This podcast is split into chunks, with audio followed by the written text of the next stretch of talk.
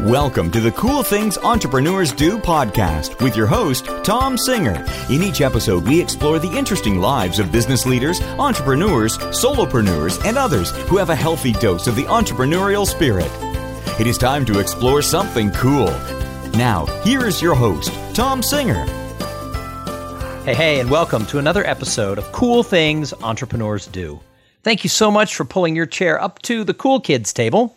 As you know, if you're a regular listener of the show, I started this podcast so that I could have access to some really smart people because I believe that success leaves clues.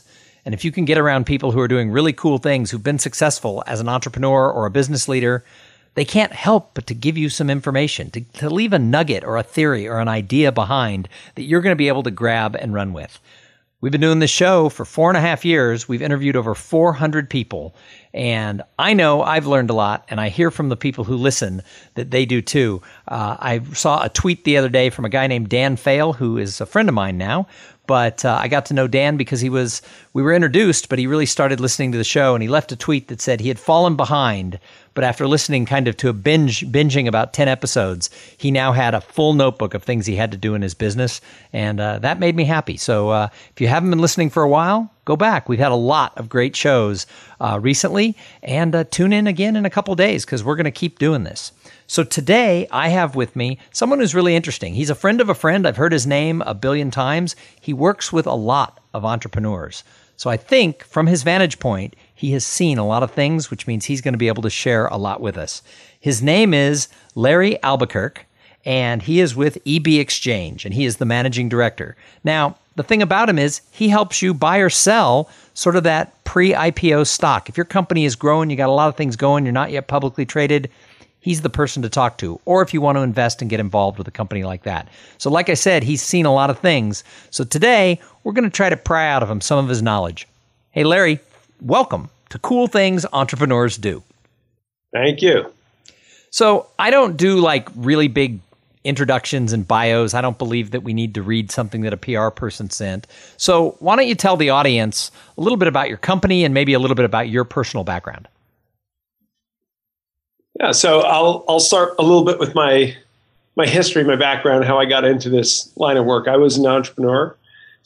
Started uh, uh, 1993, uh, I started a business, venture-backed business. Did it for about four years, and uh, like a lot of people, it's not about getting into the business; it's about getting out of the business.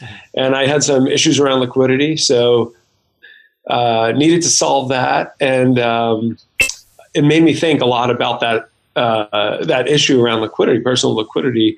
Um, I started a second venture-backed business and by the time I started that one, my idea had, had, had formulated, which was to do a exchange fund for founders. So it built a nice little network of founders. I called it 11 Baskets. Um, at a certain point, I loved starting companies. Uh, but I thought, you know, being on the other side of the table was really cool idea where you're a venture capitalist and you don't have access to just one company, but you have access to dozens of companies. So my thought was 11 baskets, never put all your eggs in one basket. And uh, so we each put in about five or 10% of our, of our stock and, and uh, created this exchange fund. And that's how it started. We had 11 companies. That was uh, uh back in 99, 2000 timeframe. So um, I did that. Um, uh, as you can imagine, the timing was horrible. Uh, closed the fund. I literally got on a plane, uh, went to Europe. By the time the plane landed, I think the Nasdaq was down about forty percent. Um, so it took a really long time for us to see any liquidity uh, from that first uh, fund. Yeah. Anyway, and then uh, so a couple years later, did another fund, another fund. We did about five of those funds. Had about you know about 100, 120 companies between those between those funds. Um, and then eventually, by 2007, eight, people wanted cash liquidity. The world had changed. Companies had stayed private longer. There were regulatory changes uh, between uh, Sarbanes-Oxley, Dodd-Frank that made it um, difficult to manage these little funds because we really had tiny little pieces. Of early stage companies. Uh, companies were staying private longer, valuations were bigger. Um, and so I said, hey, you know, I'll get you some cash if you come into the fund. And, and then I did, I did that and um, eventually got my, um, got my, uh, registered, I became a registered rep of a broker dealer. And that's really what I've been doing for the last 10 years or so. And I've done hundreds of deals across dozens of companies, uh, providing, you know, probably somewhere close to a billion dollars of liquidity for people now. So you've seen you've seen a lot between sort of eleven baskets and, and sort of what you do know. You've seen a lot of entrepreneurs kind of go down this path. So what is it that you think leads someone to become an entrepreneur? That's a great question. Um, you know, I have my personal experience, which drove me, which was just the fascination of of creating something, and then having that drive to do it, and having the tools to do it. Um, but then, you know, with the exchange funds I talked to, we had about 250 entrepreneurs because most companies had two founders that participated in our funds. So we had, uh, so I, I, met a lot of, and those are the ones that actually came in. I met a lot more that didn't wind up coming in for one reason or another. Um, and then we did hundreds and hundreds of deals dealing with founders, first employee, first couple of employees, early investors who are all, I consider them all entrepreneurs. Uh, you know, if you're one of the first few uh, employees at a company, you're an entrepreneur because you're taking just as much of a risk. Uh, sometimes financial, and uh, but you know, life risk, other risks. But it's it's really just people who people who are willing to take a risk and want to change things uh, and and see the world from a slightly different place.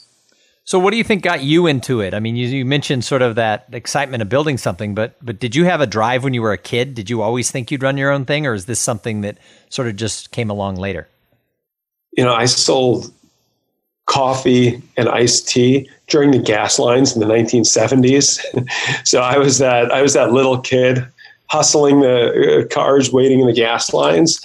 Um, so yeah, I, I kind of had it in my blood. Uh, actually, I shouldn't say in my blood because none of my parents were entrepreneurs. Uh, uh, but uh, but yeah, ever since I was a little kid, I had a fascination with it. In college, I ran a little business. That's yeah. so funny that you bring up selling coffee and tea during the gas lines because I did something very similar, and I forget if it was 1977 or 1978. I know it was during Carter's administration, but I would have been like 11 years old, and I remember going to Winchell's Donuts in Arcadia, California. And there was an area, it wasn't right near my house, but near one of my friends' houses. And we would go and we would buy, you know, uh, a wagon full of donuts. And we would walk through, and I don't remember. I mean, it wasn't even a dollar. I mean, the donuts probably cost 15 cents and we were selling them for a quarter or something like that. But I remember people would sit for hours in the car. So we'd walk around and just sell donuts up and down the thing. Yeah, donuts. Um, that was that was a new invention, and I grew up in New York. They weren't uh, they weren't big enough then. But yeah, we um, you know I did a uh, we we did lemonade, and um, so we had a, a, a, mix. You know, I just bought some cheap little mix, and my mom bought it. We yeah stirred it up, sold it for fifty cents or whatever, a quarter. I can't. I don't even remember what it was. I made like a hundred dollars in a day, which was you know for a little kid back oh, in the seventies. Amazing, yeah all the money in the world, all the money in the world. And uh, and then my mom said, "Oh, you know, and you have to now you have to pay for your for your lemonade, you know, raw raw materials, the lemonade, which was you know probably like sixty cents or something." Like, what? You're robbing me blind. I, I, learned about COGS, what my cost of goods sold were. That's right. That's right. So so you talked about when you had the, the, the different funds about meeting sort of these entrepreneurs who were looking at coming into the funds, and some of them did and some of them didn't. But you met hundreds of people. How important do you think it is for entrepreneurs to network? How important is it to get out there and, and meet investors and to meet uh, suppliers and to meet possible employees? How important is it for entrepreneurs to get out there and meet people? Oh, it's everything. I mean, you have to, if you want to get new ideas, you got to talk to people. Uh, you have to understand your market you have to understand your product, your users, uh, what, what do investors want? You know, you have so many different constituents, and uh, if you're not talking to them, you live in a bubble, and eventually, eventually, your bubble's going to burst. so you've been very clear that you like this life of entrepreneurship. Is there anything about it you don't like? Are there any times you think, God, I could have worked for an accounting firm. What am I doing working for myself? it was always my dream as a little boy to grow up and be middle management.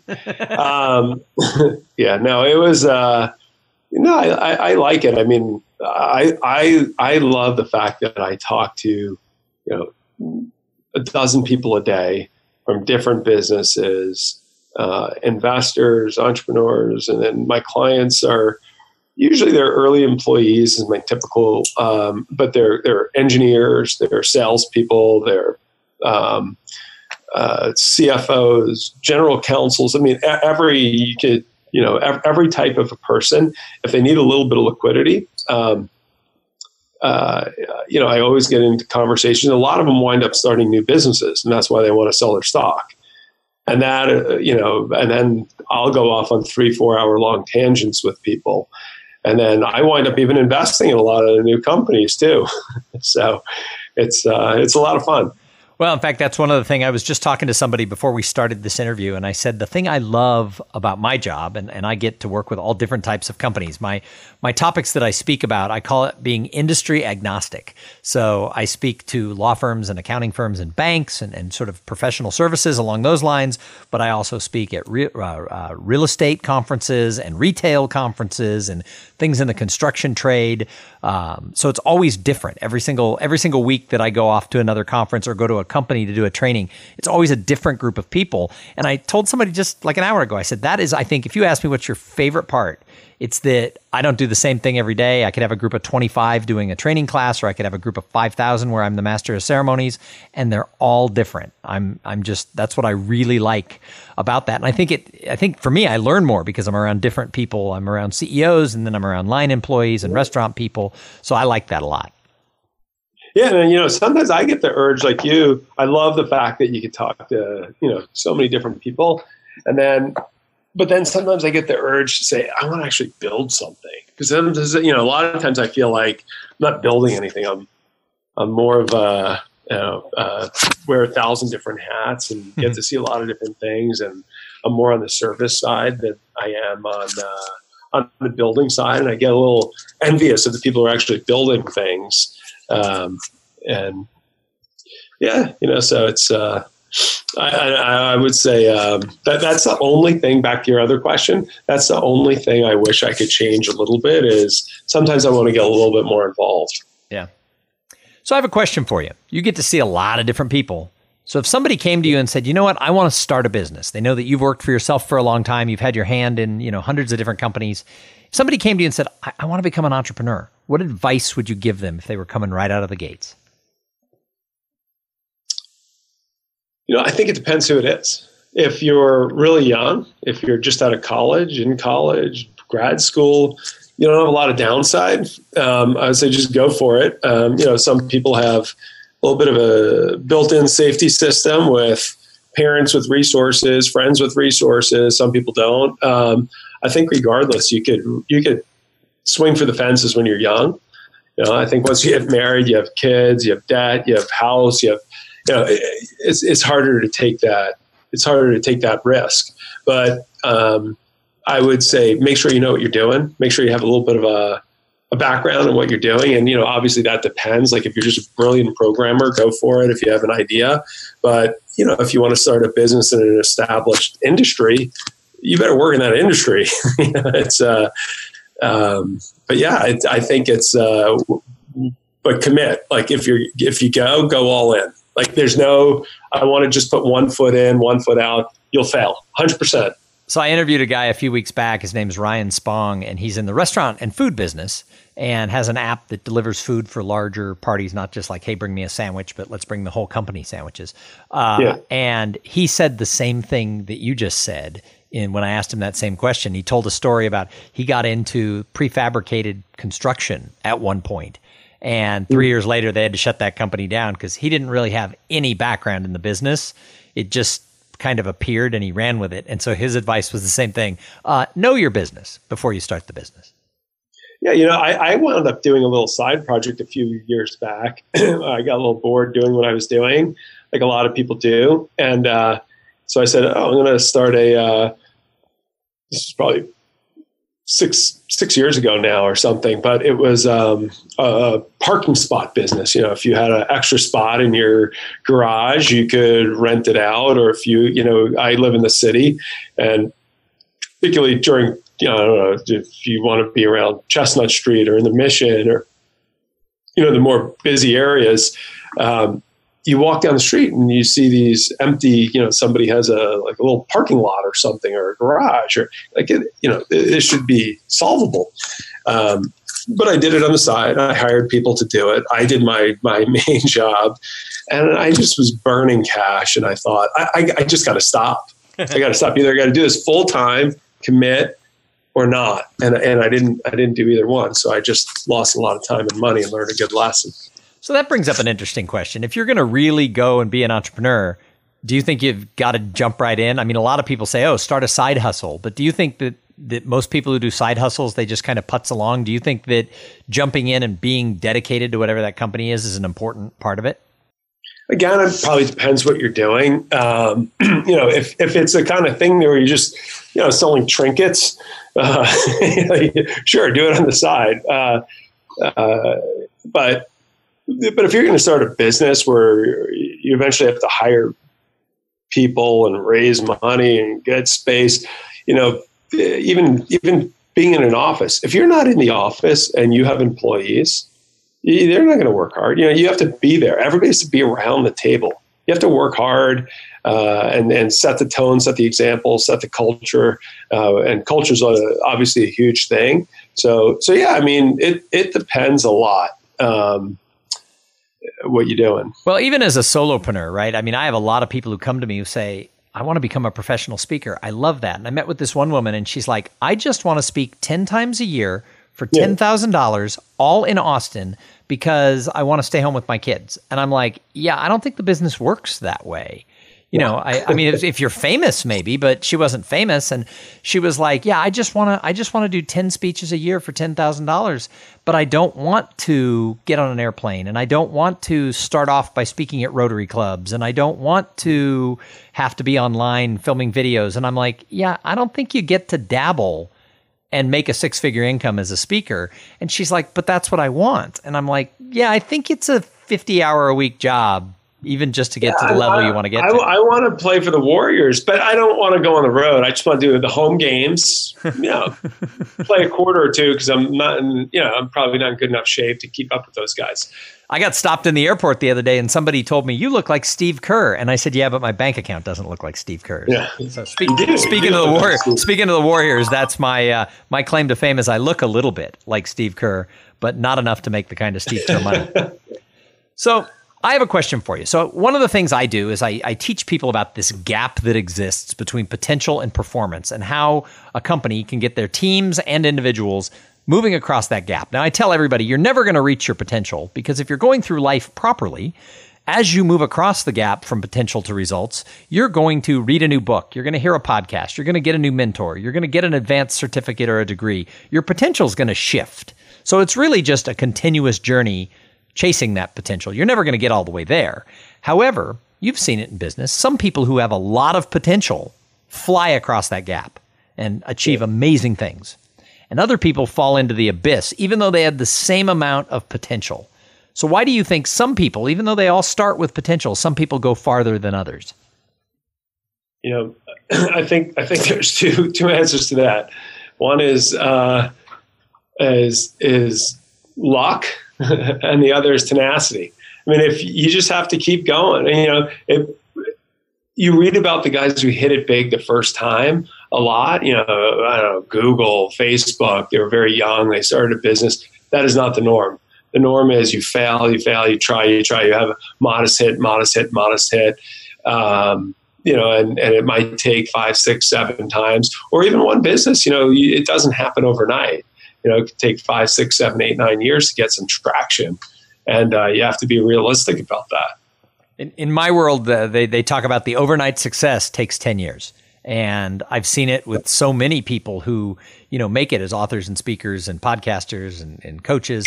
And they literally did take 10 years of just sort of bouncing along and doing fine. And then one day, whether it was tenacity, whether it was luck, or whether it was the stars lined up and, and magic fairy dust came down, all of a sudden they're all over the news. You see them being interviewed on CNN. They're speaking at all these big things. The the the UN brings them in to speak, and you're like, wait a minute, that guy was like, I was buying him coffee two years ago, but yeah. they, they just keep sort of pressing along. So I think that's a I think that's a fair a fair answer. Anything you want to add to that? Well, I would just say that uh, you know, Silicon Valley is. Uh, it makes it a little unrealistic because you can go from zero to a million in no time flat. And the real world doesn't always work like that. And those are the people that you read about.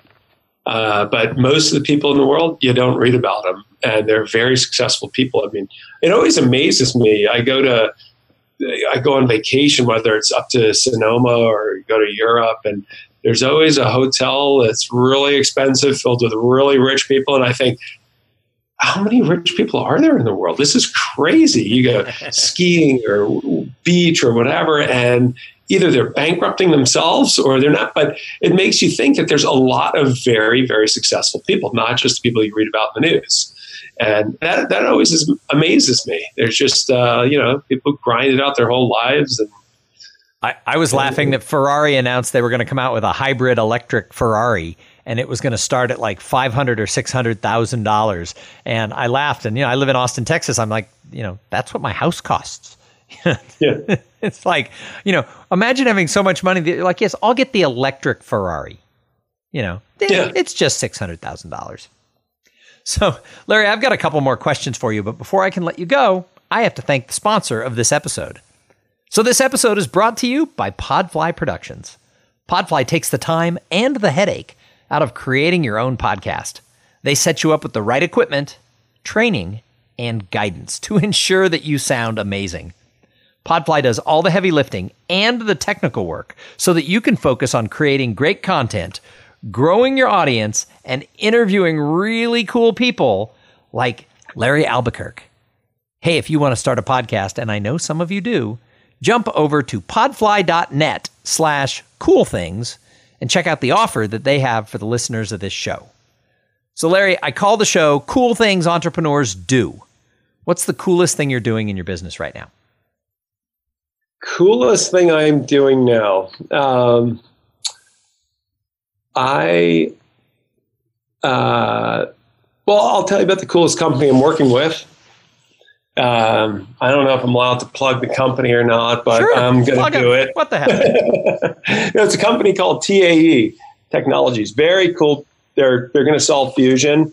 Uh, they're going to cure cancer, and they're going to do a bunch of other things. It is truly the most unbelievable company.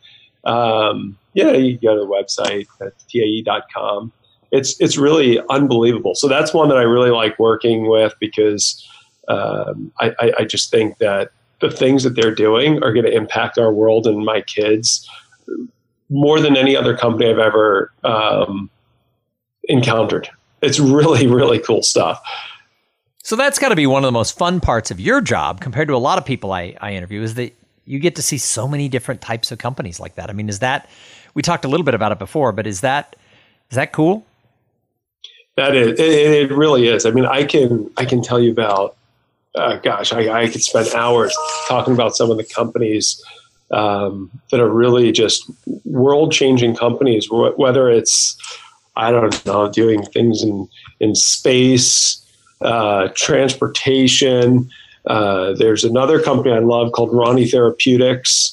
Um, and some of these, by the way, I, I, invest in them too. I don't know if I'm supposed to make that disclosure, but uh, I'm an investor in these companies as well. But they are cool companies regardless. Sure. Um, but yeah, Rani Therapeutics is a super cool one too. It's like a little robotic pill, so you don't have to take injections anymore.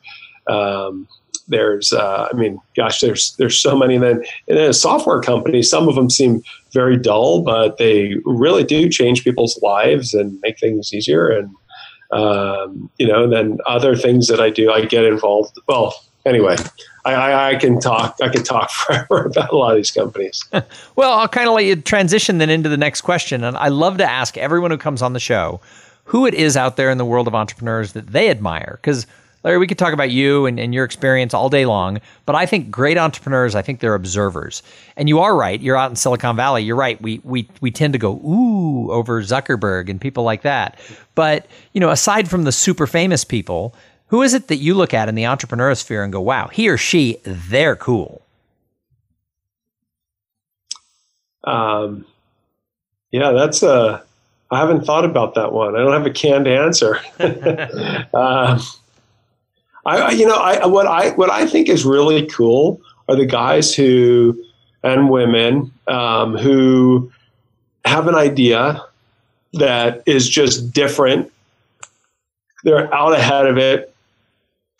They, they have to convince people, drag and beat people along to to to really buy in, and they create these successful businesses. And you know, I have friends that uh, I've done this. The, a friend of mine started a company called TriNet. I don't know why it just popped into my head, but it took him 20 years, and then he, was, he wound up being extremely successful. But that was a business that, by all measures, is kind of a dull, boring business, but really changed uh, human resource management, which is a really important function. It took him a really long time, had a lot of near death experiences, but uh, but yeah, he made it really successful, and uh, and he's done great things with the platform. So. So the last question I ask everybody who comes on the show is is sort of where they where they get involved with giving back to the greater good. I think as as entrepreneurs, it's more than making money, and it doesn't have to be donations of cash. Sometimes it's time, sometimes it's good vibes and volunteering. But one of the coolest things is just to find out the, the little things that entrepreneurs have done along the way to serve that greater society. So so what do you do? So a, while back, I realized that my skill is in dealing with private stock. Whether I like it or not, it's it's it's what I do. It's it's what I uh, it's what I know. And I started a long time ago getting um, convincing people to donate stock to not for profits. And the reason you do this is because if you donate stock, you get this great tax deduction. Most people think it's only with with uh, art and cars and, and public stock, but you can do it with private stock too. And you get this amazing tax deduction, and you can really help charity. Um, and some of them that I work with have made, you know, where people have donated to um, junior achievement. Um, I did a lot of work with the X Prize at one point. Um, and um, the even my local JCC, and you know, there's a of um, people give to their schools, their universities. But it's amazing because people can give a few shares of stock, which can turn into hundreds of thousands of dollars. And in one case, uh, it turned into uh, millions of dollars. Uh, so, it, you know, it's a it's a really powerful thing. Um, and it's something that I, I, wish I could do more of. I wish I could convince more people to to donate stock uh, because it's it's like playing with chips in a casino. When you have millions of shares and you give away a few tens of thousands, it's not it, it's it's not taking food out of anybody's mouth, but it can really have an impact. Maybe it's worth zero, but maybe it's worth a lot.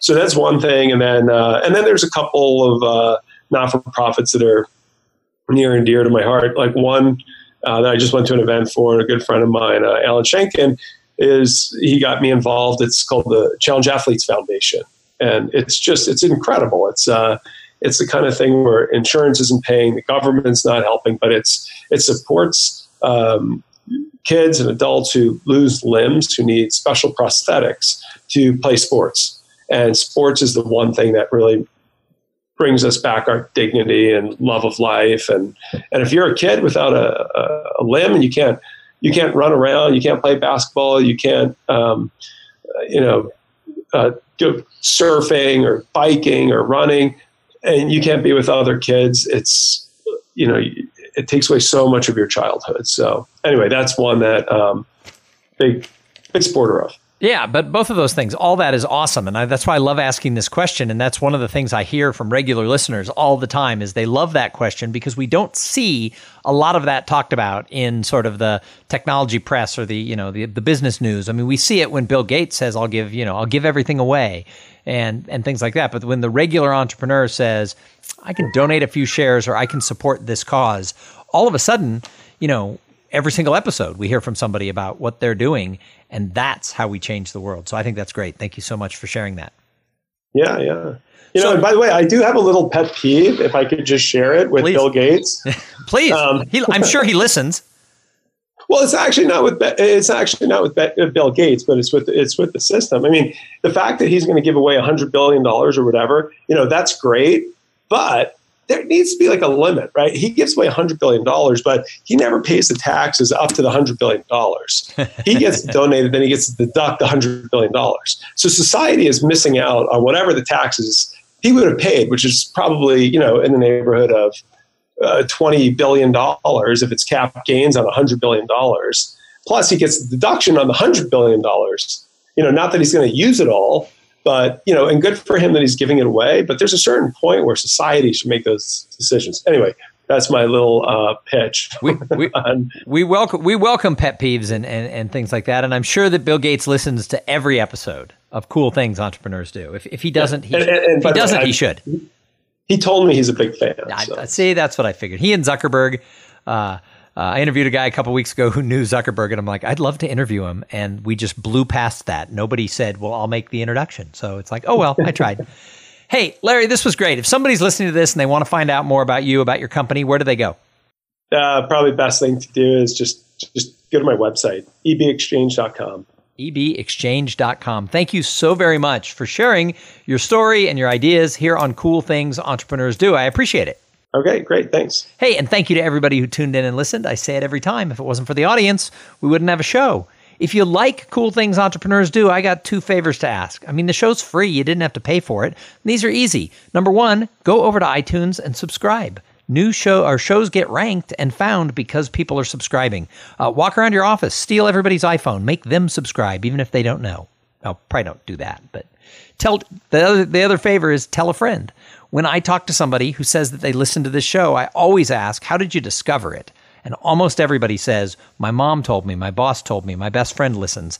And that's how everybody finds the show. So if you like it, talk about it, tweet about it, put it out there, tell somebody to find this as their entrepreneur business podcast.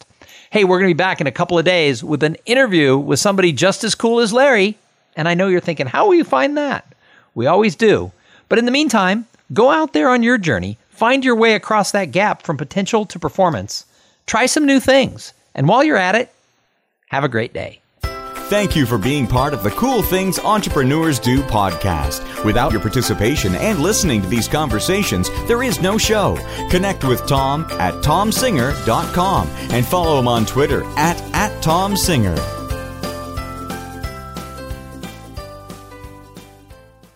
This podcast is a part of the C Suite Radio Network. For more top business podcasts, visit c-suiteradio.com.